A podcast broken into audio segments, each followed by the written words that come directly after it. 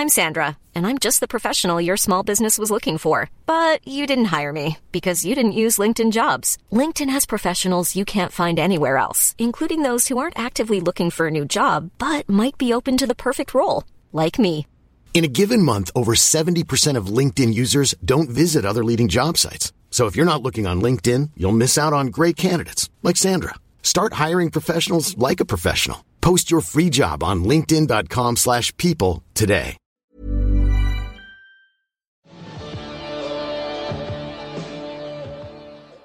Hey everyone, Michael Adams here. You are about to hear part one of chapter 30 of the Super League War. Just wanted to let you know at the top we had a audio issue which is noticeable on my side of the conversation for the first 30 minutes or so. It's not unlistenable, but it's not pristine. Uh, the good news is we do have the pristine version, but that's going to take some fiddling around to get that ready. So I thought in the meantime, we would put it out as is and um, yeah, hope you enjoy it. If you do want to wait for the pristine version, we're going to fix it up and we'll re-upload, I'd say, you know, over the weekend or early next week. That'll be available. Uh, but that's just to let you know. So uh, enjoy the show. It was Monday, July 8, 1996, and a crowd of 35,000 at the Sydney Football Stadium watched on as Andrew G's incorrectly tapped 20 metre restart handed the Roosters a two point victory. It marked a triumphant return of Monday night football, a concept last seen in 1987. In a season of plummeting attendance figures and waning public interest, the success of Monday Night Football was an anomaly. Yet, sandwiched between the nuclear explosion of 1995 and the Great Divide of 1997, it was an anomaly of a season.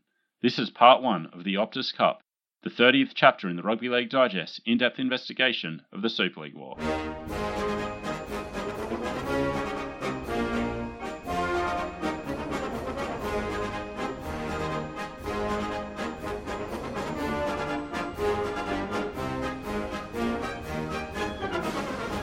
Welcome back to the Rugby League Digest. I'm Michael Adams here with Andrew Paskin. How's it going, Andy? Fantastic, mate. Next installment of the war. I'm pumped. Yeah, and these ones are always fun, these season recaps we've done. So this is our 1996 season recap, which, if you remember the first uh, season of our podcast, it was, you know, 23, 24 chapters before we got to the 1995 season recap. it, it just goes to show you that there was a whole lot going on in 1995. 1996 was a lot quieter in terms of Super League action, and it meant that it was somewhat of a normal, albeit very strange season. Well, we've spoken about before that I don't remember hardly anything about the 1996 season, but I sort of remember this vibe of it just going through the motions like just a dark cloud over the season. Yeah, yeah. And you're not alone in not remembering much of it. Like, I consider it somewhat of a lost season. Like, if you look at all the biographies of, of league players that were playing at the time, so many of them just like completely gloss over the season. Like, they'll mm. either like skip it completely or it might, you know, be a passing reference to a particular game here and there. But like, it really is this real in between season that didn't really get much traction in the public eye. Like you had the forgettable Origin series, no internationals, even the grand final was, you know, a bit of a lackluster grand final. So I know like quite a few St George fans that really hold on to this season as kind of a cherished memory. I don't really think of it that fondly. It, it, it was a great effort to make the grand final, as we'll discuss in time. And I guess for Manly fans, having 1996 being the one they won out of those three years, Mm. But I think for the general public, there's a lot less interest in this season than there was in the years either side of it. If you go back to the first chapter in this Super League War, which was our 1994 season recap, that was a, a four episode chapter. The 1995 season recap was done in one just because there was so little going on outside of Super League. So there wasn't a lot to talk about otherwise. This season is there's actually like uh, quite a bit going on outside of Super League. I'm not going to attempt to not talk about Super League in this chapter. It's obviously still going to be a big part of the story. But I think maybe because of the fact that the ARL and, you know, to a lesser extent, the Super League clubs as well took the path of, you know, just trying to make nice, play happy families and just get through the season. I remember at the time thinking like this sort of just feels back to normal a little bit with this dark cloud over it, but back to normal in the same respect. Yeah, I think it's probably wishful thinking on the part of the league and the fans who didn't turn away. You know, my memory is just like, okay, good. Super League's over. Let's just get back to footy. it's over. It's finished with. Yeah. Never hear about it again. Uh, so to start this chapter, I'm just going to do a bit of a, a lightning round of just a few, you know, bits of news and changes that were happening in the game, just to maybe paint the picture of rugby league in 1996. And I'm going to start with something not related to rugby league at all. It just kind of hit me when I was reading it, and it gave me a bit of perspective on a few things. So this was in the rugby league week on the 1st of May. In a week such as this, football doesn't seem to matter much, does it? The events in Tasmania really drove it home. There is a good deal more to life than rugby league, despite the turmoil of the past year, for most of which it seemed that news of the pending end of the world would have taken second place to the ARL Super League stoush. So that event in Tasmania was, of course, the Port Arthur massacre. Horrific time. I remember it vividly. And just reading that paragraph and remembering Port Arthur, as well as also thinking about the state of the world now, honestly, it made me feel a bit silly. Like, out of all the things you can dedicate a significant portion of your life to, and we've chosen to, you know, spend a hundred hours, you know, covering a few years of rugby league in the nineties. So, yeah, I mean, a few incidents in this uh, series have led us to the old cliche. You know, it's only a game, but it is only a game. A very interesting game, mind you. Yeah, I mean, I can still remember sitting on the hill with my mates uh, a couple of weeks after Port Arthur. I think it was Newcastle v Gold Coast, blockbuster occasion. and we had the papers, the Sunday papers, and one of the front of the papers, I think it was a Telegraph, had a bullet for each of the victims was the Mm. silent front page, and it was chilling and um yeah, it made me sick to the stomach. I still remember that day vividly. Yeah, oh, absolutely horrific. Um, so maybe it was a mistake to include that right at the top, um, but we, we have. So You included ninety minutes on the um Hillsborough disaster, so I think you can, you're, in- you're fine, mate. You're fine. um, but let's get back to the actual football then, and this. Have you got anything on the Challenger space shuttle blowing up? um, no. So let's move. I, I didn't even include anything on, uh, you know, Bill Clinton winning the election over Bob Dole in 1996. so we might stick to football from here. And 1996 did mark the start of a new era, although um, what would turn out to be a very short era. So 1995 was the last Winfield Cup. 1996 was the first Optus Cup, which of course gives us the name of this chapter. And I think the significant thing for me is the trophy and the decision to retain the gladiators, which we've talked about in earlier episodes, but it, it was no sure thing that that was going to happen. So the company that was assigned the task of replacing the trophy actually came up with 30 or 40, 50 designs actually, um, several of which didn't include Provan and Summons at all. So we kind of came close to losing that iconic image. I ask you this: if you're trying to promote, you know, the history of the game angle, why would you be considering having no provenance summons in the trophy? Yeah, uh, but maybe it's easy to say that now. At the time, like that was a 13 year relationship. And yes, it was iconic, but when you're in this time of great change and, you know, you've got the shadow of Super League, I can also see it, you know, some marketing genius saying, like, no, we need to have a more American trophy or, you know, we need to represent a new era. Like, I'm sure those conversations went on. I actually felt sorry for the ARL. They get this war thrust upon them right at the exact same time that the Winfield deal expires and is ille- is illegal now. Yeah, and, and I noticed in your notes you asked the hypothetical of would the ARL have been a stronger position if the Winfield Cup hadn't had to come to an end? Because Optus it didn't sound cool at the time, did it? No, it didn't. And that is one of those things. There's a lot of like nostalgia value now about the Winfield Cup. But even at the time, I kind of felt that like it kind of sucked. I'm like, oh, what do you mean? Like, it's the Winfield Cup. Like, that was the only rugby league competition I'd known. And at the time, I didn't realize that it was such a relatively short period of time in the game's history. Like, to me, the Winfield Cup was rugby league. Well, for our age group, all we knew was red in goals for the grand finals. Yeah, yeah, yeah. But anyway, I think that was uh, not only was it like really smart of them at the time, but it kind of like laid the foundation that any future change to the trophy, it's always going to have Provan and Summons now. Like I couldn't imagine them ever even thinking about removing it. So hats off to Optus for not bowing to the marketing geniuses. We've got some more talk about the results of the Rugby League Week players poll when we actually get to the on field action. But just right at the start, uh, something I found very interesting the results of two questions in particular. So, one of the questions was Are players overpaid? To which 74% of players polled said no, 26 said yes. Uh, the second question was Do you think the increase in players' payments will send the clubs broke? To which 74% said yes, 26% said no. Pretty hilarious. Is that the most rugby league player mentality result ever? I actually felt proud of them because like they were putting the game before their personal interest, which would never happen today. But yeah, it's just so funny that they could answer honestly about that thing, but not make the connection to their own salaries. Yeah, yeah. They're definitely thinking about other people. Like, oh, yeah, Yeah. I think Freddie's getting way too much. I should be getting more. but yeah, so some more uh, interesting things from the players poll will be coming out in part two of this chapter.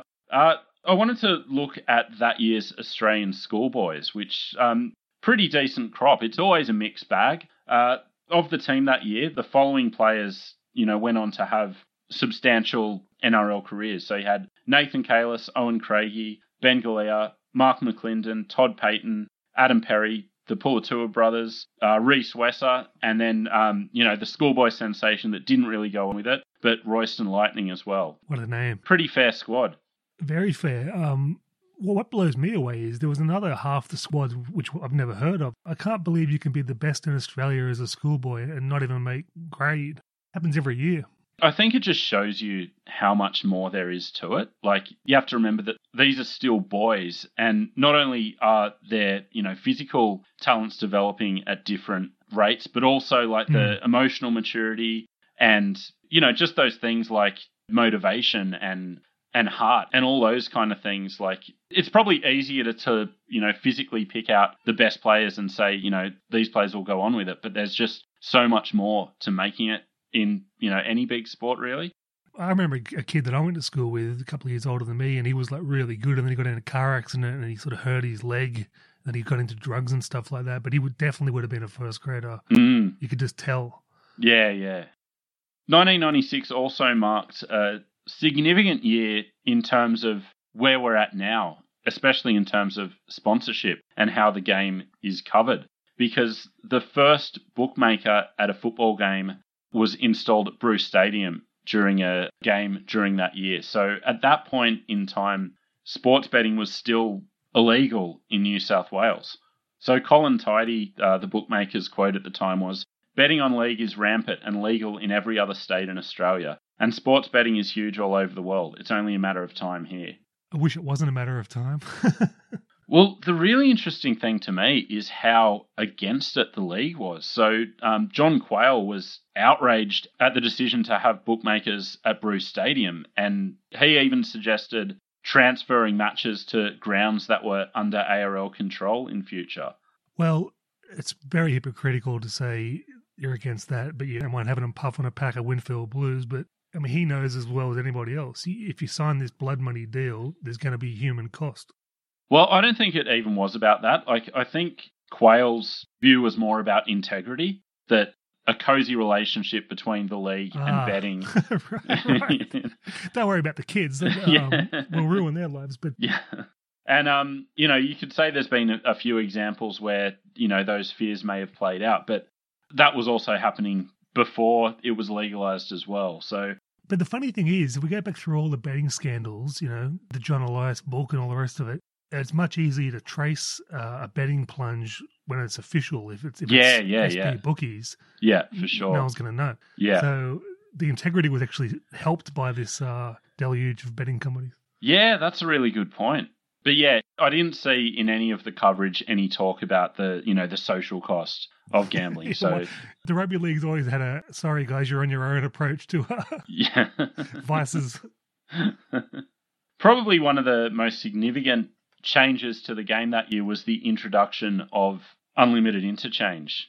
Well, I'm embarrassed to say that I was all for this and gung ho about it. You know, like the NBA, you know, NFL and everything. People can come on and go as they please, keep the game fast, but it really did hurt the game. Yeah, uh, and it led to instant outcries. You know, someone like Wayne Bennett was out in the press a lot saying that the rule was going to take some of the special qualities out of the game. So, you know, it was going to do away with 80 minute players. And there was a big argument that it was taking fatigue out of the game. And now we've gone so far the other way. There seems to be always something to fix. And there's a couple of reasons that the rule was introduced. One that didn't get mentioned, but I wonder if this was part of the push, was the fact that the margin of victory in games was like increasing. Like when we talked about the margin of victory in the 1995 season, which was 17.81, which, you know, there were two outlier seasons in 1920 and 1935, but 1995 was the highest, you know, margin outside of those two seasons. So you had this like really wide margin of victory, and, and that was true in 1994 as well, which the margin in that year was 16.65. 1996, that had come down to 15.37. So, you know, over two point two points a game less than it was in 1994. So, I mean, that's significant in itself. And also, there were still lots of expansion clubs copying floggings and that, so it would have Yeah. been tighter than that. Yeah. But the main argument for the rule change came down to health reasons. So it was said that it was going to take away the grey area. So players that had injuries could be given a quick medical check and then allowed back into the game. Quite sensible, really.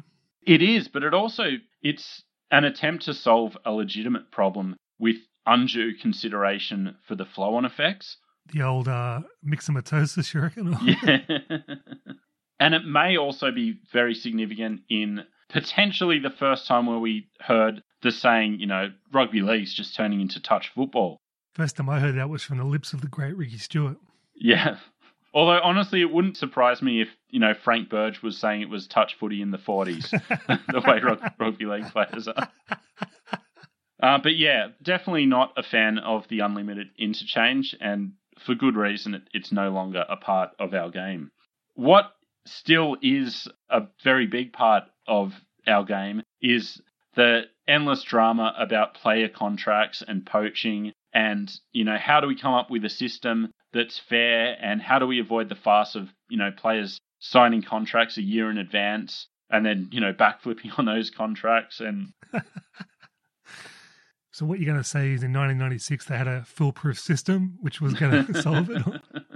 So basically the madness of 1995 led to this situation where it was like open slather there were all these early bird negotiations and signings it became a real sore point with the mid-year signing of Anthony Mundine, you know, being paraded with a Broncos jersey while still an active player at St George.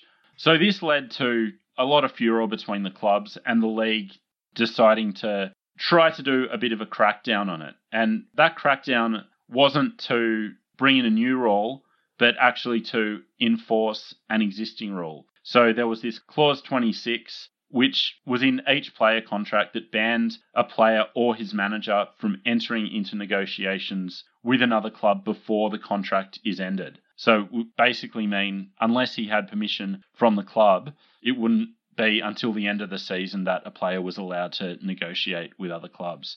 Player agents in particular came out in force against it, saying it was weighted way too heavily in favour of the clubs. And I think that's definitely true if you're, you know, banning any contract negotiations during the season effectively. I don't know why transfer windows or, you know, free agency periods doesn't work. They had a window and then everyone just Yeah, um, yeah. it it outside the just- window. it's because no one's got any respect for rules in yeah. league. If you can't trust these um these mollusk grub agents, who can you trust? Yeah. but the situation you know, you had the Mundine signing, and that was coming off the back of the Broncos getting Gordon Tallis as well. Mundine, even though he signed with Super League, was supposed to be going to Canterbury. Uh, and, you know, Brisbane, even though there was this agreement with Super League clubs that they would happily, you know, share talent across the Super League because they believed in the concept so much, they somehow ended up with both of those players. and even in the ARL clubs, it was seen as a big issue. You had an unnamed executive from one of those have nots being quoted as saying, They've obviously had a close look at the loyalty agreements and seen that the only way they can reduce the size of the competition is to let the dollar bring clubs down. And that talk was in the air, you know, for a while, and I don't think it's unfounded. But I also kind of think if you can't keep up, like, especially at this time when so much is going on, like, clubs have to be able to keep up, you know? It's a tale as old as time in rugby league. Good players want to go to good clubs. Bad clubs have got to pay significantly over the market value to entice good players. Yeah, and this is something I do sympathise with the have-nots. Who's coaching New South Wales? Phil Gould. Who's coaching yeah. Australia? Bob Fulton. Which clubs are, you know, commonly known to poach players and get these big signings? Yeah. You know, Manly and the Roosters. So like that was a legitimate grievance. And it was clear that unless they did want to go down the nuclear option of just open slather on signings and, you know, if you can't keep up, you can't be in the league. There is some element of protection needed to keep the competition even. Not enough has been made of the genius stroke of um, making rep coaches not be club coaches. Yeah, yeah. For a number of reasons, but yeah, that's a key one for me. What's funny is the Terry Fearnley debacle in 1985 um, didn't even change it till about yeah, 1999. Yeah. But so it was clear something needed to be done. I think they had to try harder than for the fifth time in the decade trying to replace the salary cap with a point system. Someone was just absolutely hell bent on the point system. I know. I love this quote uh, about it. This was a, a Mascord column in the Herald. In confirming a new Premiership Council would take over the running of the competition, New South Wales Rugby League directors said a proposal to introduce a points cap had been taken off the scrap heap. It's it's perpetually being put on and taken off the scrap heap.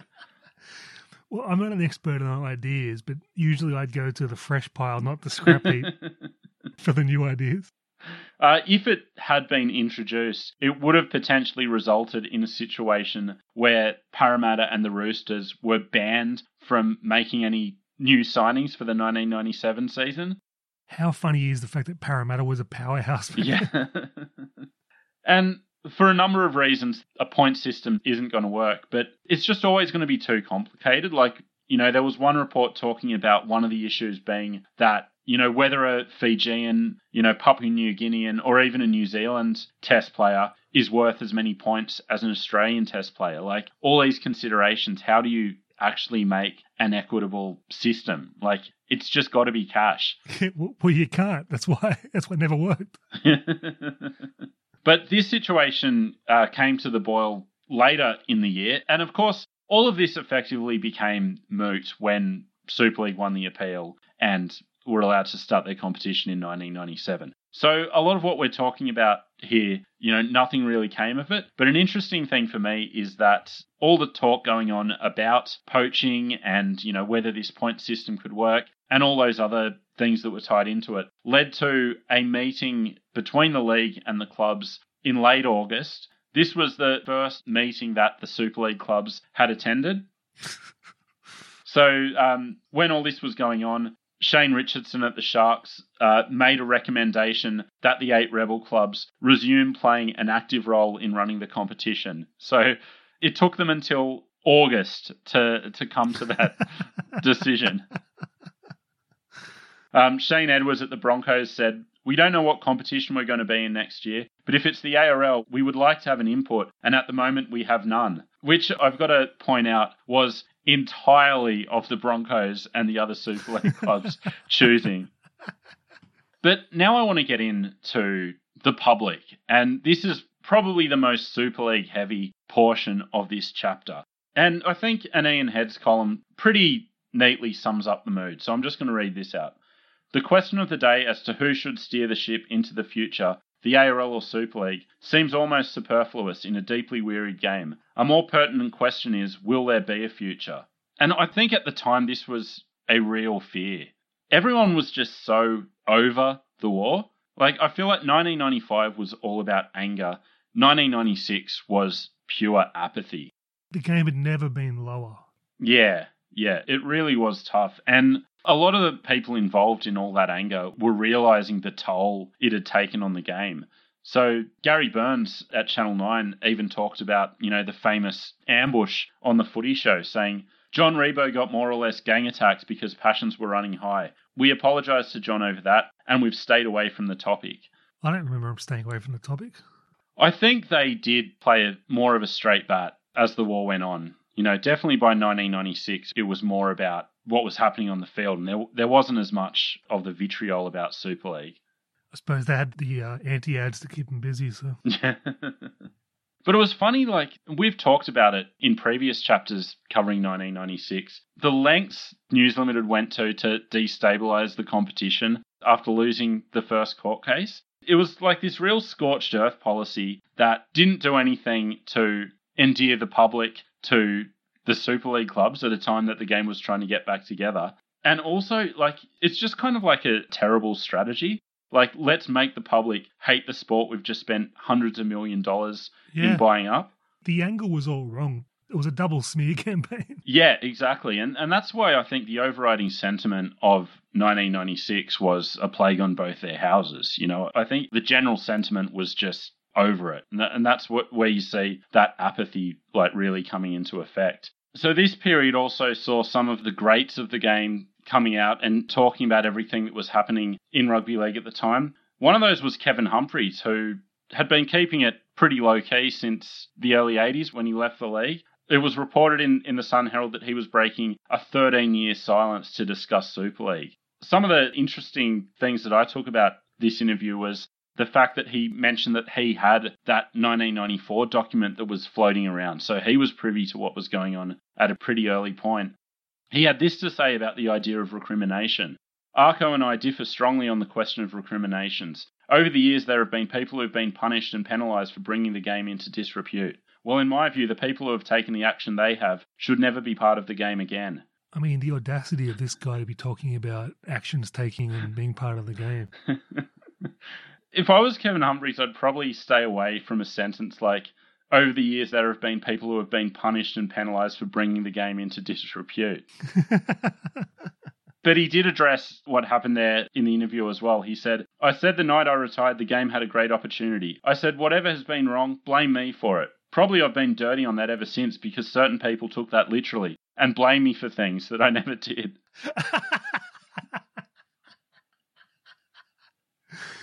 you thought there was going to be no more rugby league comment than the players poll. That's that's it. That takes the cake. I told them to blame me for everything, and then they started blaming me for everything. Just uh, when I was looking at that Kevin Humphreys um, statement, it made me think of a, another couple of issues with the past that were happening at that time. So one of them was a report that East great Jack Beaton, who was a player in the 30s, he died during the year, and the family were told that there'd be a tribute to him at the game. Um, but in actual fact, there was nothing. Like, you know, no moment of silence, black armband, not even a passing mention to them. And I think that sucks, and it's something the league was really bad at. Yeah, that's awful, right? And the league was terrible at that for years. They've rectified it in recent years, thank God. Yeah. But it's not really to do with anything other than the incompetence of that club, right? Like, Yeah, yeah, totally. Like that was on the club to do better. But I think it was a general sentiment. Like something really formative in my mind was I don't know if it was 95 or 96. It was around that time that I read uh, Larry Writer's Never Before, Never Again. And just seeing how bitter the old Dragons were about how they were treated by the club and maybe to a lesser extent the game. Like there was just such this like deep seated resentment that they weren't, you know, being recognized, they weren't being looked after. And however valid that is, it was a feeling that was quite common to that generation of players. Like Noel Kelly's book came out that year and there was a launch party at the SCG where you had all, you know, champion players of the past in attendance, but not one current day player you know, from West or anywhere else there at the launch. And I think this generation really like did take that sort of thing personally. Well, so they should. It always surprised me that learning about this, I always thought that as a game, the oldies were respected for the path they've laid, but they weren't. I mean, Bob McCarthy was organising the um, Kangaroos get together. Yeah, yeah, yeah. But then it goes back to how genuine is it? Like, how much is it they actually were being ignored and not recognised, and how much is you know, some kind of sense of entitlement or, you know. Look, I take this approach with it. They're guys that can really sniff out a personal slight out of mm. not much. So what you do is you show them overly effusive praise yep. for their efforts in the game, and then and that's all covered. Yeah. They're happy. The fans are happy. Yeah, and and I mean, really, you can't be overly effusive because you know the game is built on the backs of these men and the generation before them. So uh, agreed. I think it is something the league's better at, but um, it took a while to get there. Well, you can't be giving families the heads up that we're going to honor your uh, your loved one and then not do it. I yeah, mean, that's just insane. Yeah, that's horrible.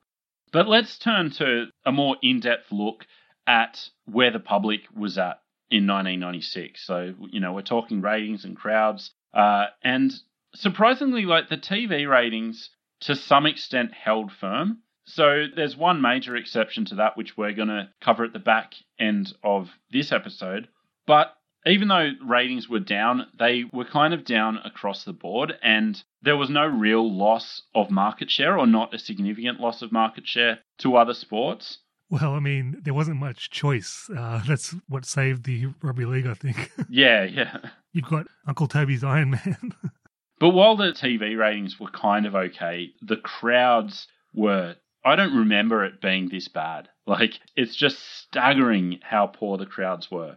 So, you had two clubs of the 20 actually increase their crowd figures from 1995. Amazing. So, that was the Roosters who almost doubled their 1995 figures. That Fairweathers comeback.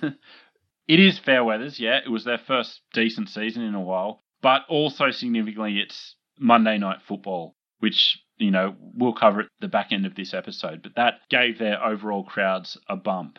The other crowd to improve their figures was the Gold Coast. So, uh, admirable job by the Gold Coast. Thank the jerseys, mate. Less admirable is the fact that the crowds rose from just under 7,000 to just over 7,000. well, who in their right mind would The most amazing drop for me is the Crushers. Unbelievable. Yeah, so they they dropped from twenty one thousand to thirteen thousand. Think about that. But I mean, even the Broncos fell from thirty five to twenty three. So it was they were just under thirty eight thousand in nineteen ninety four. Uh, in two years, they dropped to you know under twenty four thousand. I, I, should note I've I've got it wrong. The Eels and Dragons also had um, you know minor increases from their nineteen ninety five figures. Uh, but across the board, it was it was just horrible. So three clubs, the Tigers, Rabbitohs, and Panthers, averaged under six thousand for the year. Approaching hobby. The Magpies averaged under seven thousand. The Bulldogs, Steelers, and Gold Coast all uh, averaged under eight thousand, and the Western Reds were just over eight thousand. So um, yeah, it, it really was horrible. That's unacceptable. Yeah. Or well, how's this? Even worse there were 23 games in the season where the crowd was under 5,000. Souths had seven games under 5,000. They broke 9,000 only once. Those seven games under 5,000 included 3,683 against Newcastle, 3,107 against the Crushers, 3,011 against the Broncos. Well, the Souths fans were saving up their energy for their 100,000 in the March. Yeah. they couldn't attend the games.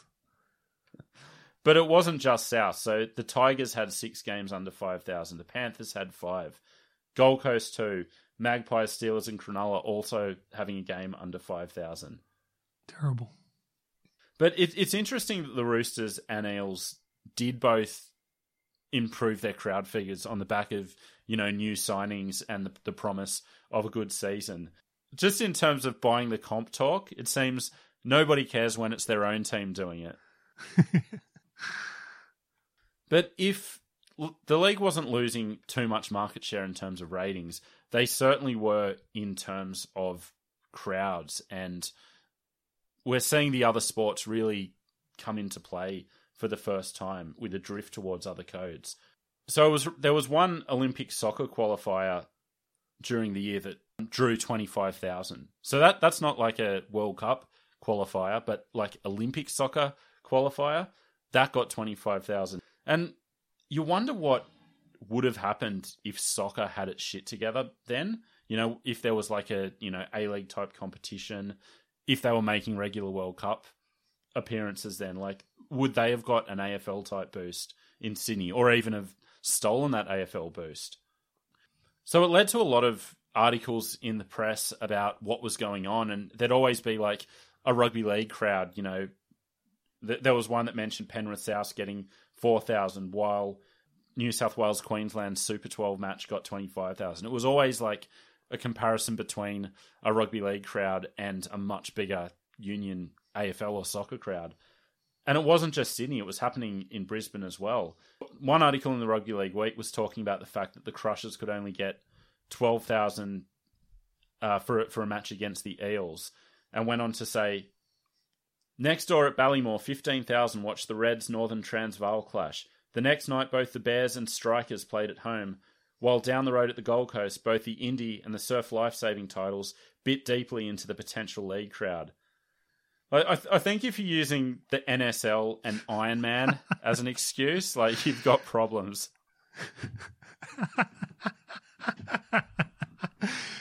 yeah, that rivalry of the Reds and Northern Transvaal, how's that going today? well, we've got some more talk uh, about that rivalry and that competition a bit later in this episode.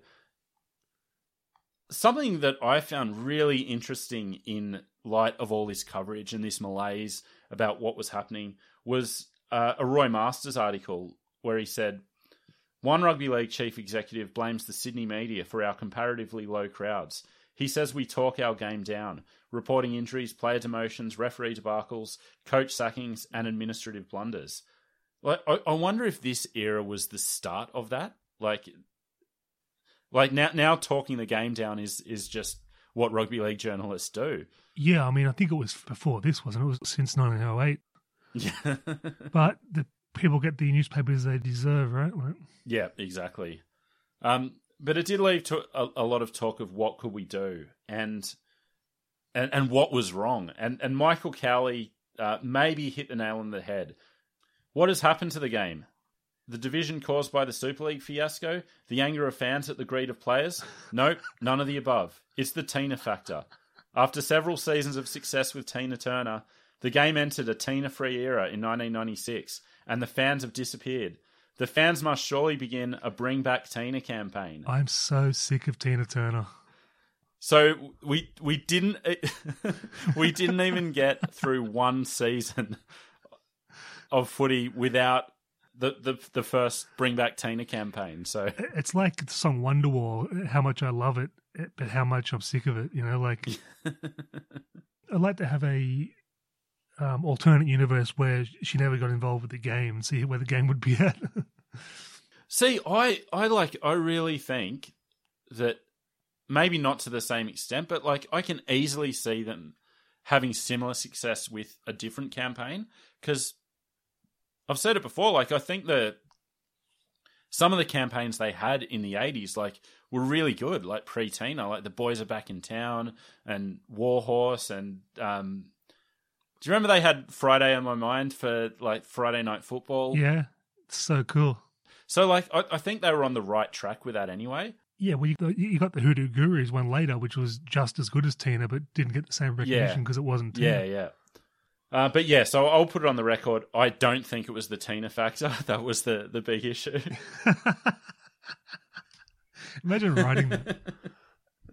Um, there were in in the midst of all this, there were some positive signs. So the Cowboys, despite being you know bottom of the table all year, they were like regularly getting twenty thousand plus.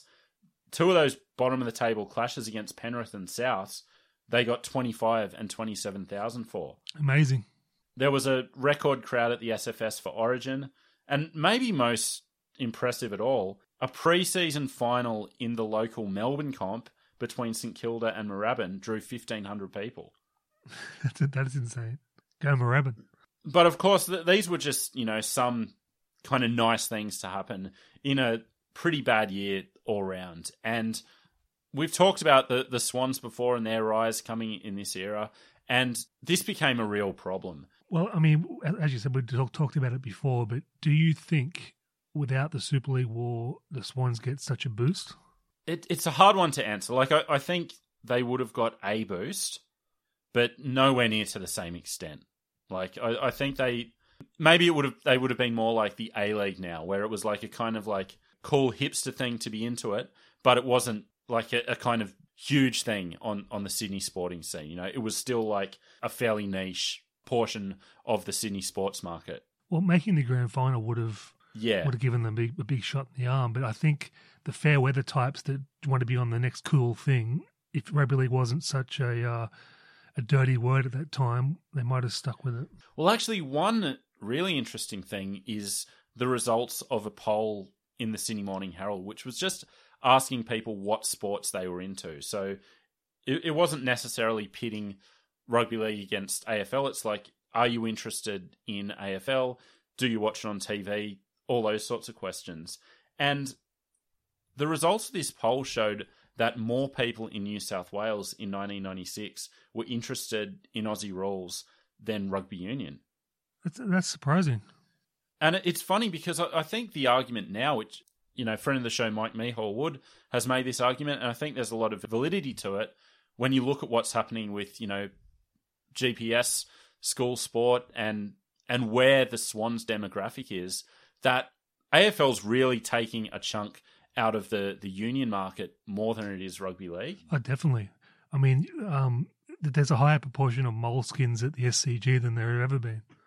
Yeah, and despite Malcolm Knox having an article just about every year saying, you know, this is the year that the Swans, uh, you know, have cemented themselves on the landscape and are, and are overtaking rugby union, it's like, no, that that ship sail, mate. You know, like that that's that that was a while ago. But yeah, but really interesting that it was as early as 1996 that you were seeing that you know take effect. That, that it probably would have been lessened by the the fact that Super 12 took off the Wallabies were really strong. So it was probably like not a, you know, straight linear path. But yeah, I, I was surprised to see that happen so early.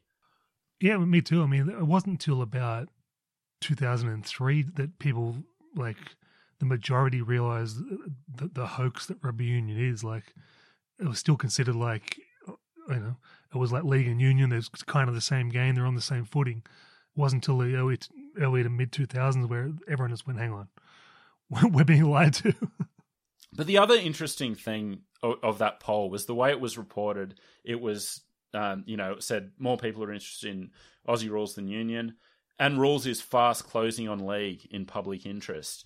And and I feel this line has has held true for the past twenty five years.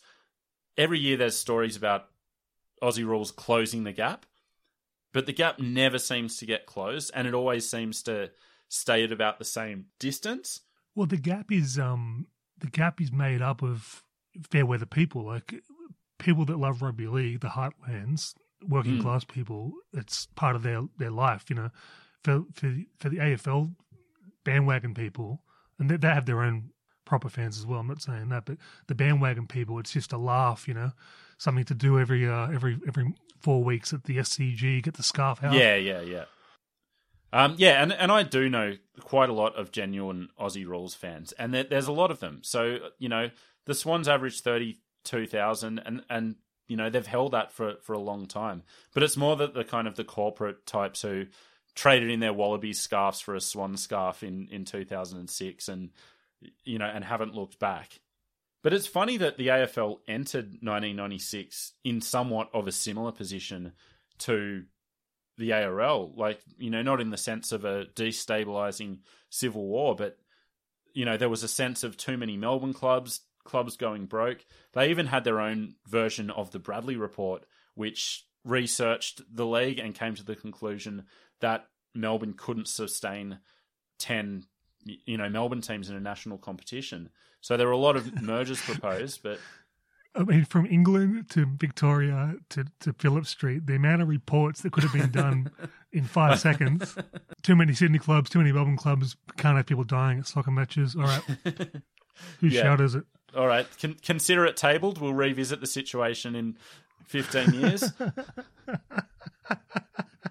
And so yeah, so there were a number of mergers proposed. In the end, it was only the the Fitzroy Lions merging with the Brisbane Bears that you know came into effect, and that went on to you know have a significant impact on the sporting scene as, in Brisbane as well. With with the Lions obviously going on to win those three premierships in the early 2000s, and you know make somewhat of a dent rugby league's domin- dominance in Brisbane as well.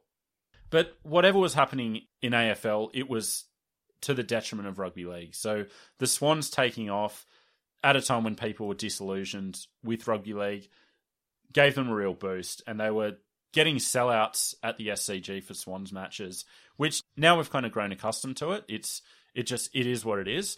But at the time, it it, it was unheard of. It was massive. Well, I mean, I had blokes from my school getting the train Mm. down to go to Swans matches, and it made me it made me sick at the time. And you know, it's it's a credit to them really. Like the Swans are obviously a well run organization to, you know, have pretty like sustained that following and have had like you know a pretty consistent like record of success in the two decades since. I mean, they they had a a, big gap opened up, and they ran straight through it and kept running. F- full credit to them. Mm. Uh, another sport which ran through a gap and then tripped over its own feet and and fell into a hole in the ground uh, was rugby union. So let, let's turn our attention to uh, uh, the the lesser code, and it, it's quite ironic that the Super Twelve kicked off in Australia on the same day that Super League was scheduled to begin. they were not even an equal rival. They were like above us at some points with the Wallabies and this Super 12 that was going gangbusters. They had three different continents. It was exciting when they when they dropped it. And basically, the court loss in February meant that Rugby Union, through Super Rugby, had the first chance to put the Super League vision into action. And the early indicators were that it was going to be a resounding success. Until people said, "Hang on, that Gilbert that keeps going into the stands. What's going on? It's bizarre." Jeff Wells in the, the Sun Herald uh, sums it up well. The concept was smart. It was the only one to turn rugby league into a streamlined, big occasion sport with an international future, instead of a cumbersome, small minded anachronism. That message has only been hammered home even harder by the success of Super 12. And it was pretty instant. They were getting 20,000 crowds in Sydney and Canberra. Very troublingly, the Raiders lost the milk sponsorship to the Brumbies. That, was an absolute disgrace from Canberra Milk, and then now they're back on being all like hipster and cool. They need to pay for that still. Judas. it's fun. Like Canberra's a funny city for sport, eh? Because there's so many like people who are you know from Victoria or you know public servants from other places that you really do need a successful team to keep the crowds in and, and keep the interest at a high. Like it's been great, you know, for the Raiders for the last few years, but for a long period in the 2000s, it was like it, it, it was a bit of a dicey proposition. there's so much infiltration of AFL down there. It's not funny. Yeah, They've got the yeah. country union types. It's yeah, Yeah. it's, it's it really sucks as a sporting landscape. Yeah, and it, and it, it's kind of always been like that. Like you know, my grandfather grew up in you know Queanbeyan in the 30s, and he was saying that like AFL was massive there back then because there were so many people who'd moved to Canberra from Victoria. Well, I, I remember going to visit a um, primary school friend. He lived in Toronto and he moved to Queanbeyan or somewhere like that. And I, I was about eleven or something. Went down to visit them. Went out to kick the footy and it was an AFL ball and there's four posts up. I'm like, what the fuck's going on here? So yeah, it's a it's an open city. Yeah, but uh, losing milk was only one of rugby league's problems in this era in terms of rugby union. And as I said, it was Super Rugby was viewed as a winning concept. Bruce Elder in the Herald called it an unambiguous triumph, and even Paul Morgan, and and obviously you know he's kind of pushing the the Super League barrel, barrel on, on this, but he said that people aren't interested in South versus East and Balmain versus Penrith type of stuff. They're interested in the very best type of entertainment that could be served up. Super 12 showed this. It showed people want entertainment at the highest level. I agree with that 100%. So after they watched the rugby union, they went, this is an entertainment. but it's, it's funny because the, the concept behind Super Rugby, which was very similar to the Super League vision, it is an idea that essentially went untested in rugby league. So the Super League that we got and the reunification of the game after, it was much different and less ambitious than what was originally proposed. Yeah, I mean, we all we got is a couple of Sydney teams taken out. Yeah, yeah that was it. Yeah. After all that, a billion dollars uh, wasted and a couple of a couple of mergers. Mm. Maybe they should have given them five hundred million each to merge instead. But probably one of the things that that maybe helped to save us was the situation with free to air TV and Super Rugby. So John O'Neill, who'd just taken up the position as the you know the boss of the ARU, he made an application to have Union added to the anti-siphoning list, which you know would mean that by by law there had to be a free to air option for uh, the competition, and that was rejected. And that that led to Jeff Jeff Vile, who was the boss of Channel Seven Sports, saying it doesn't look like we'll be airing Super 12 rugby. Last year we put together a Super 12 package on Sundays, but that was done out of good faith. We did that to help the ARU out. We won't be having the package next year. I, I think like that's a massive thing. Like we, we saw what happened with the NBL. You know, like if you take yourself off free to air TV, yeah, especially in that era, it makes things much more difficult. They buried themselves the NBL, and Queensland Rugby Union even said that they lost a seven hundred thousand dollar team sponsorship because Super Twelve wasn't going to be shown on free to air. But you've got all these business people involved in union. I mean, it doesn't take a genius to work that out. Mm.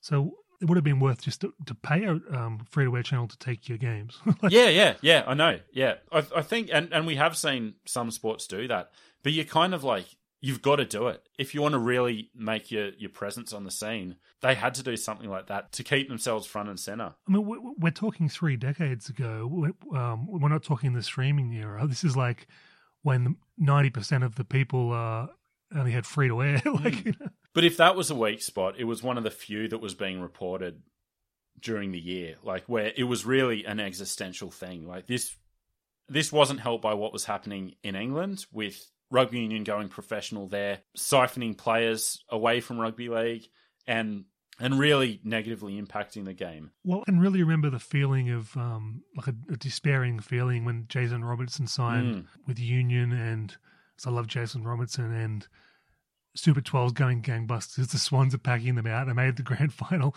and then Super Rugby League's at the all-time low. I, I remember thinking, what's going to happen yeah, in the future? Yeah. And yet, yet again, the strength of the game to come back like mm-hmm. a phoenix. I mentioned John O'Neill before, and he he was such a strong administrator. Like, yeah, I couldn't even tell you who was running rugby union now. Is Raelene Castle still involved? I'm not sure. But like he was just everywhere, and he was just pushing the game so hard. That um, that '99 World Cup era, they were uh, they were on top of the mountain. Yeah, yeah, and you can see the seeds of that in a statement like this. O'Neill said, "If Australian Rugby Union has ever been given an opportunity to make up ground on rugby league, now's the time. Like any competitive market, you always take advantage of a competitor in trouble." Which was a, a, a masterstroke. It might have been an obvious move, but you needed the administrative ability to capitalize on that. And O'Neill definitely had that. And well, but, but, but, is he the same administrator that didn't get them on free to air? That, that that was a misstep, but he did try to get it on the anti-siphoning list. But yeah, maybe it could have been a you know giving up the rights for free. Although maybe like that you know part of the the new Fox deal meant that that wasn't an option. So you know perhaps his hands were tied. No doubt. But besides that, there was also the the view that players could defect to rugby union. And this became a, a real strategy of the union in the years ahead. We saw some early examples of that in 1996, where it was being talked about in articles like this. This was in the Rugby League Week. Rugby Union has drawn up a hit list of Australia's top 30 rugby league players, and the newly professional code is believed to be ready to pounce. They went on to be, uh, you, you know, list, you know, some of the key targets and there was a lot of talk. You know, John Fordham, who was managing the Johns brothers said that he was considering having a clause inserted into their contracts, allowing them to play rugby union in England. And then you got the first pushback from union types over whether league guys would actually cut it. You know, the the usual suspects like David Campese coming out and saying that they wouldn't make it in rugby union. But basically, the reason it didn't happen straight away was that there wasn't much money left. You know, because they'd already signed up all the players and they'd spent all the the broadcast money on you know establishing everything. So that is probably the the main reason why it didn't happen straight away. It took them a few years to really go down that path. Uh, on the plus side, this Super League war actually inflated the the um, contract prices out of their range, which was a, a yeah, yeah, and and you could see once once that fell away, and and you know once the game got back together and had to think about salary caps again, that's when you started seeing all the players go. Well, but they had to pay top dollar for them, so and, and, and yeah, and it, it didn't help them in the long run. No, no, exactly. Like it, it was basically a failed strategy, really. Like you know, rugby union didn't need Wendell Sailor, it was more about the destabilizing effect that that would have on rugby league. And mm. you know, in the in the long run, so far, um, I, I, think we've come out ahead. But you know, I, I, I don't want to go the early crow on that. You know, um, but so that led to the some talk about the strength of the concept. We've talked about all, all the good about Super Rugby and and the you know the Super League vision in action, but there were also some limitations too. So, so Roy Masters called it a halfway house between a national and an international competition. And I think in that first year, like, yes, it's it's really exciting, but at the same time, like, you know, they'll pack out for the Waratahs versus the Reds, but when it comes to, you know, New South Wales versus Transvaal, like I remember when Super League started, uh, Northern or Southern. I, I remember when Super Rugby started, I was like, Transvaal. What's that? You know. yeah, well, I mean, let me ask you this: if South Africans were more likable as a, as a nation, would it have taken off a bit, bit better? I, I think there's something to that, but I, I think one of the the smartest things Super Rugby did was to de-emphasize geographic regions in favor of the you know the animal mascots. Like within a couple of years, it was it was all about the Crusaders and the Bulls. Like I couldn't tell you where the Bulls are from. I know they're a South African team, but like I, I don't know what region they represent. You know, it, it's with, with, the Super Twelve, it so quickly became about those brands, and and I think that worked so well for them. But also, they had cool animals for the overseas teams. Then they had the Reds. Yeah, yeah. the worst, the worst ever, and then the Waratahs, mm. the ponziest name of all time. But so, uh, so I think you are seeing a, a loss of. I, I, really hate the word tribalism. I, I, I try not to use it, but what does that? You know, what does New South Wales playing Transvaal mean to the average punter? Well, I can tell you what it meant to me as a, as a teenager when when the Waratahs were big, and then they were signing Queensland players, Jason Little or someone, or I can't remember who they signed now, but I was thinking like because I was used to state of origin where mm. people believed in the state, and this was just like a club team signing players from Queensland. I'm like, this sucks, you know, like especially when the jerseys are exactly the same. So like it, it just seems like it it's like a kind yeah, of so I, don't know how you get behind that you know, as a as a tribe, as it were. But uh, as a hypothetical, how do you think it would have worked if the Super 12s was tweet, was treated like a Champions League in soccer, and that we had a proper domestic Australian competition in rugby union, and then the winner goes on to that Champions League Super 12 format. Make it a Super yeah, Six. I mean, I guess like they've never tried it to that extent, but they've certainly tried like with the National Rugby Championship or whatever it is. They've tried various attempts at like having a stronger club scene, and it, it just seems to have have not worked. So I don't know. You've got to feel sorry for them, really, because imagine trying to run a sport where all, all your best athletes are playing for your competition. It's like yeah, yeah. It's pushing a, a rock up a giant Sisyphean hill. But yeah, so I think for for that reason, and for uh, I genuinely don't want to do this to to bag out rugby union. Okay, I, I know we do that a lot, but like I don't like the game. Like I don't like the, the way it's played. Like it, it's not entertaining to me. I I don't enjoy it as a spectacle, and that seems to be a pretty common assessment among much of the populace. So I think just the the way rugby union is as a game, it, it kind of has a limited appeal in Australia, and I don't know. Despite the highs of Super Twelve and the Wallabies, I don't know if long term they were ever going to be able to overcome that. You don't get any higher than what they were in '99, 2000. So if that was the highest they got, and, and they're at where they're at now, a couple of decades later. Yeah, and and just last thing on rugby union, uh, I was going to leave this out completely, but I I couldn't miss the opportunity to not mention the fact that this was probably the closest we ever got to a hybrid game, with like a, a lot a lot of hybrid talk throughout 1996. How close was it? Well, like there there was actually like a a, a Reds versus Broncos clash that was in the planning for the end of the year, and I don't know exactly what happened. I think it was probably the the Super League appeal that probably stymied it. Um, and and you got to think also there's some scheduling issues there. The the way that the Super 12 and Wallaby seasons runs with the you know the rugby league season would have been difficult logistically. But regardless, like Paul Morgan was so keen on the hybrid game. Like any opportunity he got, he talked up hybrid. All right. Now, I don't want to cast aspersions on your research, mate. You're a genius. But hasn't every hybrid game had a game in the planning? yeah, that that's very true. I, I, ju- I just think that some of the statements coming from Paul Morgan in particular, such as this, I think rugby union is ready to rationalise its rules. I think league is too. So I think there will be a merger. If the merger doesn't take place, and if league doesn't move into the international arena, I think league will be taken over by union. Well, rugby league was at the, the most susceptible to rationalise its rules, Yeah. I feel, at that low point. But the union was flying high. If both were at that low point and it was AFL kicking our balls in, maybe there would have been a chance, but not when rugby union's going so yeah, well. yeah. Yeah, Yeah, it, it would have been a capitulation by rugby league. So, you know, we can be thankful that didn't happen. But basically, Union was starting to get the upper hand, like in a big way, in 1996. And and that that's probably entirely too much rugby union talk for, for this episode. So we might move on to the TV situation and, and have a have a look into what was happening in the reason that we're doing this series right now.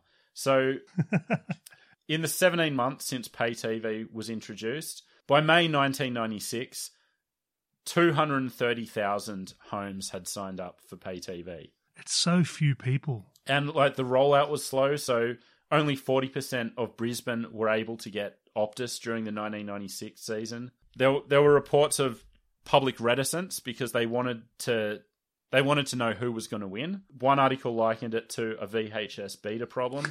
Nobody wanted to sign up, only to find down the track that they'd signed up to the pay TV version of the beta recorder. Well, it would be a huge inconvenience to have to call up the provider and cancel your account and call a new one up and sign up.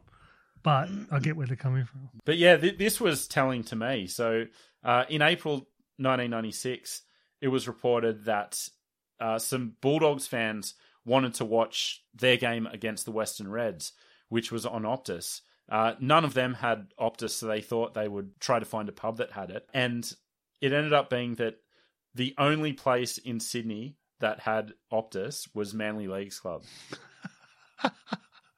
What coverage? and, and I, I think that was probably uh, an exaggeration. It was reported by Sherlock in the Rugby League Week. I, I'm sure. I'm assuming they're in Belmore or similar. I'm sure they could have found somewhere closer to home than Brookvale. Uh, but regardless, it, it shows you that it was still like a, a very primitive landscape for pay TV. And I want you to keep that word primitive in the front of your mind when I talk about the homes that did have ac- access to Optus Vision. So it was reported in July that Optus's Sunday package was a football extravaganza. So uh, in the Rugby League week, it said the show is a five-hour rugby league extravaganza featuring exclusive delayed telecasts of a minimum of two Sunday Optus Cup fixtures. Where possible, a third delayed telecast will also be included in the action-packed program. Drop everything. Sign up for Optus. Every game will be highlighted in one of the three programs, and at least seven full games are aired each week, with four being live. Well, that's not bad for the era. So yeah, so that was the state of live football uh, on TV in 1996. You could get a maximum of four games. The free to air situation was made worse by the fact that the ABC dropped its Saturday afternoon coverage. So you no longer had that live game on the Saturday afternoon. Well, that was a part of all our childhoods. Yeah, yeah.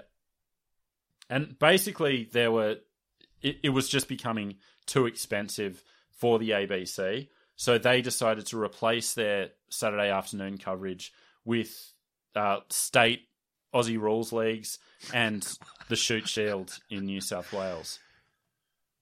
I don't know who. I mean, there's no point starting me on the the ABC uh, rant, but who there is trying to push the Shute Shield since 1990? Christ knows when. No one wants it. Yeah, I, I think it just comes comes down to the cost. So David Morrow, who was calling those Saturday afternoon games, he said at the time that there was always it was always an awkward fit between the ABC and covering rugby league. His exact quote was, "It was always pretty fragile year to year." I mean, it was cool because it was like a different set of commentators, and you had Warren Bowen, you had Walker, it was cool, and you had no Yeah. ads, which was amazing. But it looked like it was filmed on like a 1991 handheld camcorder, like the worst production you've ever seen. Yeah, so it had its own style, which was cool, uh, but it was just did something different. It broke up the other coverage. Yeah, yeah, yeah. So seeing seeing it go was was awful, but um, to replace it with the uh, Shute Shield, What was even worse was what they tried to do with their radio coverage. Like it was a real possibility that they were going to drop radio coverage of rugby league. One report talked about a, a outraged uh, rugby league fan in Warren in Western New South Wales saying they're trying to ram the bloody swans down our throats. well, they've taken the ramming the throat methodology to new levels since since that, since that time. But yeah, man, just thinking about those days, I remember the Brett Mullins scoring five against Cronulla on ABC Mm. Television. It was beautiful. And the thing about it is, it's easy for us in, or me in, in Sydney to just go, well, well, that that's all right. Like, you know, Channel Nine has has it on TV. I can listen to you know two UE or two GB or whatever to to get the radio coverage. But for people in the bush, especially at that time, like that wasn't the case. Like losing the ABC for some people meant losing access to to rugby league on TV. Yeah, back then it meant something. Yeah, and on the radio as well. So Greg Growden, who you know famously a, a, a union man and and you know not not a leaguey, on the potential decision for the ABC to drop rugby league coverage on the radio, he said, "Has the ABC totally lost the plot? Those of us who spent their formative years driving a tractor around a paddock, retaining our sanity only by listening to the ABC radio sports coverage on a Saturday afternoon." Cannot believe the national broadcaster would even consider giving up its rugby league coverage. It's the guppy brain decision of the year.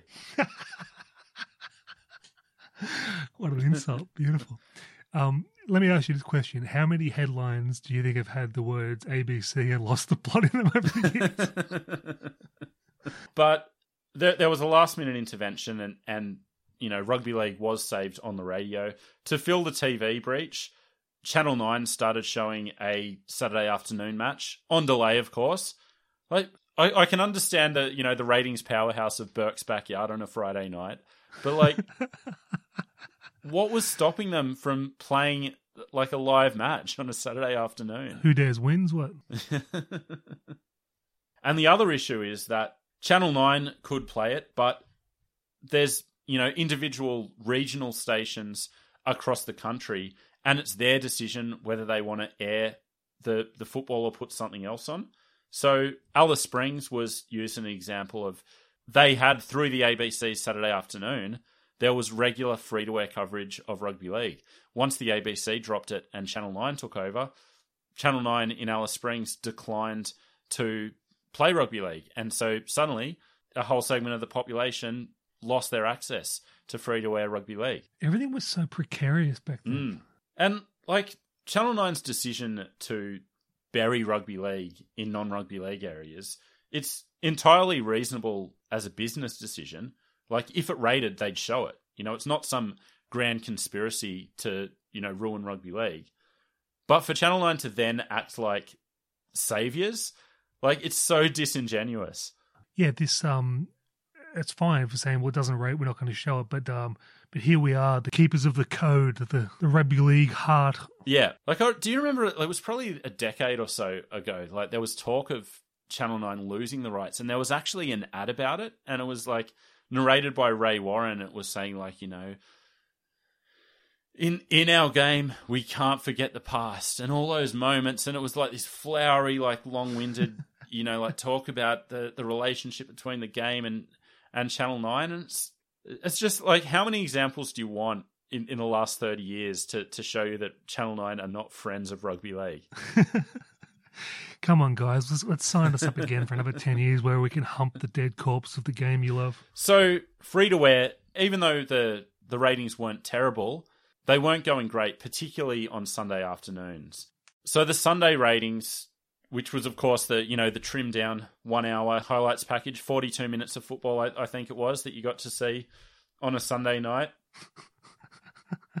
that was getting killed in the ratings. So where a, a few years before it would regularly make the top ten, uh, one week in 1996 that program came 47th for the week, and it was it was viewed as particularly bad because the Sunday night replay was regularly getting beaten by the flashy girl from Flushing, Fran Drescher on the nanny. Well, I commend that because that's one of the great multicam sitcoms of the era with um, Fran Drescher and her lovely voice and um, mini, mini skirts, Mr. Sheffield, etc. It's less embarrassing than losing out to Alf. I, I can't condone a 42 minute um, package of football considering the game goes for 80. But yeah, so there, there are a lot of reports of rugby league fans switching to the nanny in droves, was the exact quote. The Friday night match was one week beaten by Channel 7's airing of uh, the detective drama A Touch of Frost.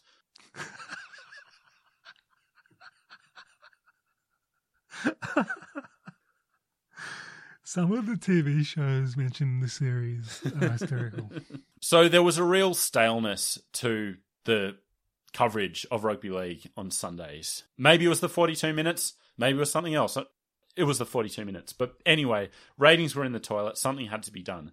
So they decided to bring back Monday Night Football. One article talking about the return of Monday Night Football, this was another Mascord column in the Sydney Morning Herald, said Ken Arthurson points out that the switch from Sunday to Monday will mean more league on free to air in Sydney because it won't be edited highlights. Which, which is just, you know, said by Ken Arthurson as this, you know, great thing. But it, it, just shows you how in the pocket of nine they were. You know, you can't demand better coverage. It's like, well, what works for you? Will you play a full game if, if we move it to Monday night? It's absolutely embarrassing. I mean, um, Channel 9 was treating him like CC Babcock. I, I'm never a fan of the nanny personally. I got to say, Great multi. uh, but so Monday Night Football w- was introduced in July, and it was going to run through uh, the rest of the season. So that first match was Brisbane versus the Roosters at the SFS, which I was actually there for. Really? Yeah, and and it, at the time it just felt like something cool and big and important. Mm. Like, you know, my dad didn't, you know, often take you know me and my brother to non-dragons games, so this was a kind of a big thing. It was like Monday night, we're going to the footy. It's at the footy stadium. The Dragons aren't playing. You know, like what's going on? And then to have thirty-five thousand people there, That's cool. Yeah. and then the match. Do you remember that match? Do you have any memories of it? No, I don't know. I I remember loving the idea of Monday Night Football, thinking it's a it's a no brainer. The NFL does it, you know, blah blah blah. And then by the end of it, I'm thinking, geez, I hate Monday Night Football. Well, it, it kind of held up for all of 1996. So yeah, it did. Yeah. so that first game got 35,000. The rest averaged over 25,000. So I mean, considering what they get in weekend crowds, I mean, what what is what are they doing on the weekends? It's so amazing. Like, it's funny, isn't it? But it, it was it was just a real different landscape where for whatever reason, it was just this cool concept that people would turn up for. And yeah, A- and you know because the the season wasn't scheduled a year in advance, then they could cherry pick and make the, the best games of the week on Monday night. So you had like top of the table clashes almost every week of the, I think it was eight games on Monday nights they had that season. But yeah, a really strong start. So it, it was 10 all until late in the game, and then Andrew Gee the Broncos had a 20 meter tap, and the rule at the time you had to put the ball on the ground and tap it. And I think he just. I remember that. And and again, at the game, it was just thinking, like, oh, he's going to be remembered for that his whole career. I, I just thought it, it, I gave it this outsized importance because, you know, like when you're there with 35,000 people and it's this really exciting game, it, it feels important, you know. But what's better than a full Sydney football stadium as well, like almost full, yeah, yeah, beautiful ground. But yeah, totally. I, I couldn't have happened to a nicer bloke, given that the outright brushing of me and Shepherd's Bush walkabout, not five years later. Suck it, Andrew Gee. Yep, calm as a bitch. Um, so it was br- brought in as an attempt to, you know, arrest the slide in ratings, and the concept worked. You know, people were excited about it crowds were good, ratings were good. Again, a, a Channel 9 issue was that they would only play it in rugby league markets. So in some non-rugby league cities, it was, you know, being played at like 12:45 a.m. Well, we've spoken to a lot of our listeners that are from out of state talking about their horror stories of trying to watch rugby league. Yeah. but when I, am sure Channel Nine were when The Sopranos started, I'm sure they were like airing that at like 11:30 some weeks, and it, it had just changed time every week. Like no, no, what they were doing was um, advertising it uh, all through the week, and then you'd be all excited to watch it because it was the greatest show on television, and then you wait for it, and then something else would be on with no explanation. that was Channel Channel Nine was treating Sopranos fans like rugby league fans. but so, regardless of Channel 9's failings, it did work. It got people excited. It wasn't unanimously approved of, so a lot of people missed their Sunday afternoon footy. Rex Mossop was one who said, I think Channel 9 are doing the wrong thing by the league, and I don't think they're addressing the problem of failing attendances. They're an arrogant bloody crew, there's no doubt about it. Well, that's a very Rex yeah. Mossop comment, isn't it, really? And speaking of Rex Mossop, the return of Monday Night Football led to a lot of nostalgia about one of the hallmarks of the first incarnation of Monday Night Football, which ran from 1985 to 1987, which was Whacker the Emu. so uh, I'll actually I'll, I'll, I'll let Rex tell the story of Whacker the Emu. Whacker was a product of the 10 publicity department.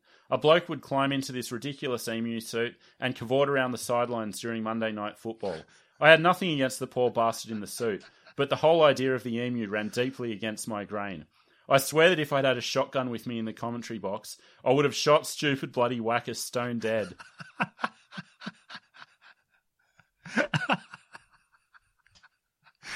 Everybody that's not him is a poor bastard. it's the best. Uh, and John Quayle was actually asked whether Whacker would be returning uh, for Monday Night Football's return, and he said, I think he's on IMG's books. He's asked for more money than we can afford.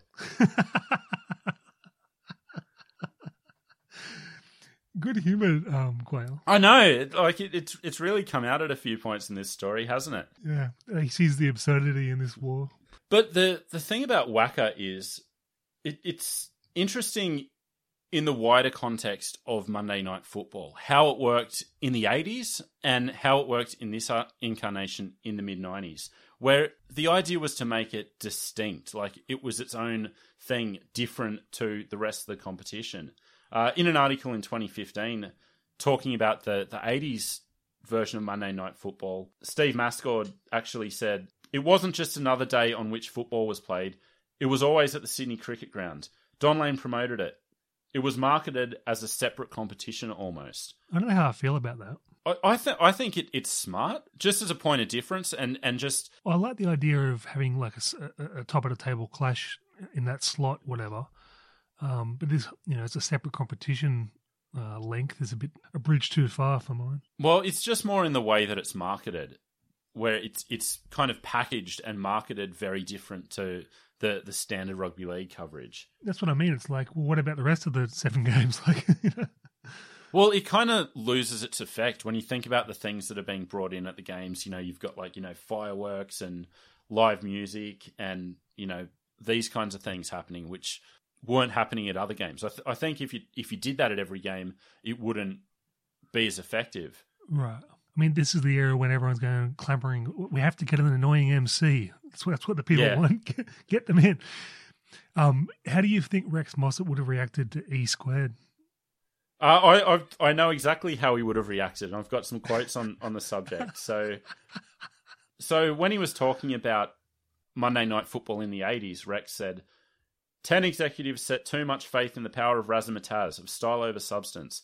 I fell out repeatedly with the executives over their insistence on polluting the football telecast with such American style gimmicks as dancing girls, appearances by the station's soap opera stars, and most of all, Whacker the Emu. And and his disdain for, for Monday Night Football was extended to the entertainment around Grand Final Day. He said, I can barely contain myself when the sides that have made it to the biggest game of the year burst onto the field on Grand Final Day. Why should they have to play second fiddle to some TV warbler or an oversized koala bear in a digger's hat? I to agree with Rex. What's funny is him saying he fell out with the TV execs over this, like it wasn't everything else as well. But I think, like, yes, I can see where you and Rex are coming from, but I think, especially at this point in time, something needed to be done. Like, some point of difference had to be brought in.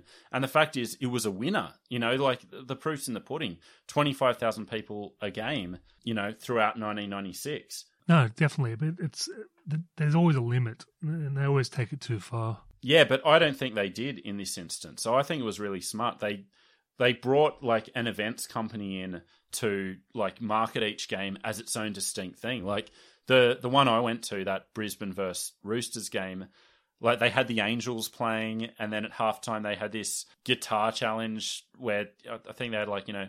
50 or 60 guitarists on stage playing Smoke on the Water. Like, which, which sounds really naff now, but like, it was just something that you weren't seeing at the football then.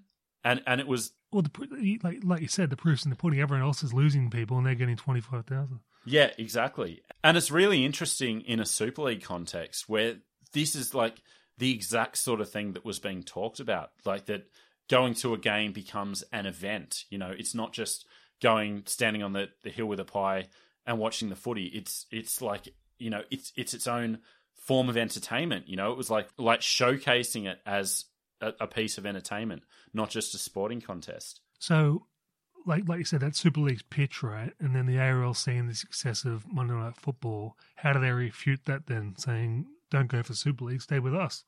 It's like Super League wants to do it every game. Yeah, well, again, like the, the ARL never had a problem with the concept of Super League. The old stealing the game from underneath them, rubbed them the wrong way.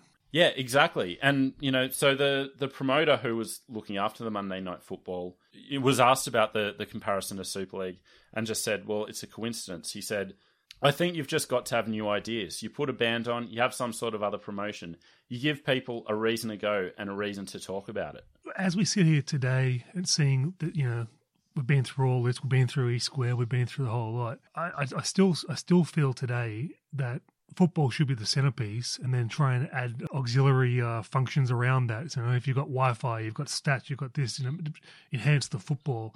I just don't think. I think Rex is on the right track with Dancing Girls. Yeah. you know, it only goes so far. Style over substance. Yeah, I think that's a, a like really valid point overall. But the the point is you have to put it in the context of 1996, and it was we heard about the horrific crowds all season. To be able to hmm. go from that to these 25,000 plus crowds on a Monday night, it's a pretty amazing effort. Yeah, But I think it's probably something that always had limited staying power. I- I'm mentioning for the you know third or fourth time in this episode, but in an article in 1996 talking about the return of Monday Night Football, Steve Mascord said they say things go in cycles, you know, and he was referencing the earlier incarnation of of Monday Night Football. That went away. This era of Monday Night Football went away. Channel 9 had a, a very substantial role to play in that by A, signing up with Super League for 1997, prioritizing Super League Monday nights, and then not playing those games live in favor of Water Rats. Well, I don't blame Channel 9 for prioritising Colin Friels over uh, Darren Lockyer, but meaning that Monday Night Football now became like something that took place at 9:30 p.m. that was horrific. So it killed the concept then. Then it came back and it just became so stale so quickly. So I think if you're going to do it, you have to commit in a way that they did here in 1996. So that's why I think marketing it as its own distinct thing is the only way you can kind of make something like that work. But as it turns out, I think like it's a different landscape now, and the crowds aren't particularly you know great all the time for the Thursday night games. But I think TV wise, it's it works much better on a Thursday night than it does a Monday night. Well, that fatigue of waiting till Monday for the round to be over that that just got to everybody in the end. But yeah, can we just talk about Channel Nine for one more piece of this episode? What did they want the rights for in the end? Just, just, just yeah. to piss fight about with them. I mean, why, why fight for the rights so hard so you can put them on for forty-two minutes and nine thirty on a Monday? Like it's insane. It, you just like everything with Kerry Packer seems to come down to dick swinging. Bizarre, man. Mm. But that's where we end this episode. So uh, you know, Monday Night Football bringing a you know small ray of light on a on a pretty dark year for rugby league. We're going to be back with part two, where we're going to look more closely at the on-field action and and go through what the more I've researched, the more I've looked at it, it was actually like a, a pretty fun season in in a lot of ways. So you can stay tuned for that next week. Um, catch up on it on any old 96 games you can. We've talked about it before, but the I think it's called Sea Eagles fan has the season review on YouTube, which is about three hours of, of edited news highlights, which which is a brilliant resource. Very cool. Um, so get on top of that uh, and let us know what you thought about season 1996. And on that note, we will get out of here and speak to you soon. Take care.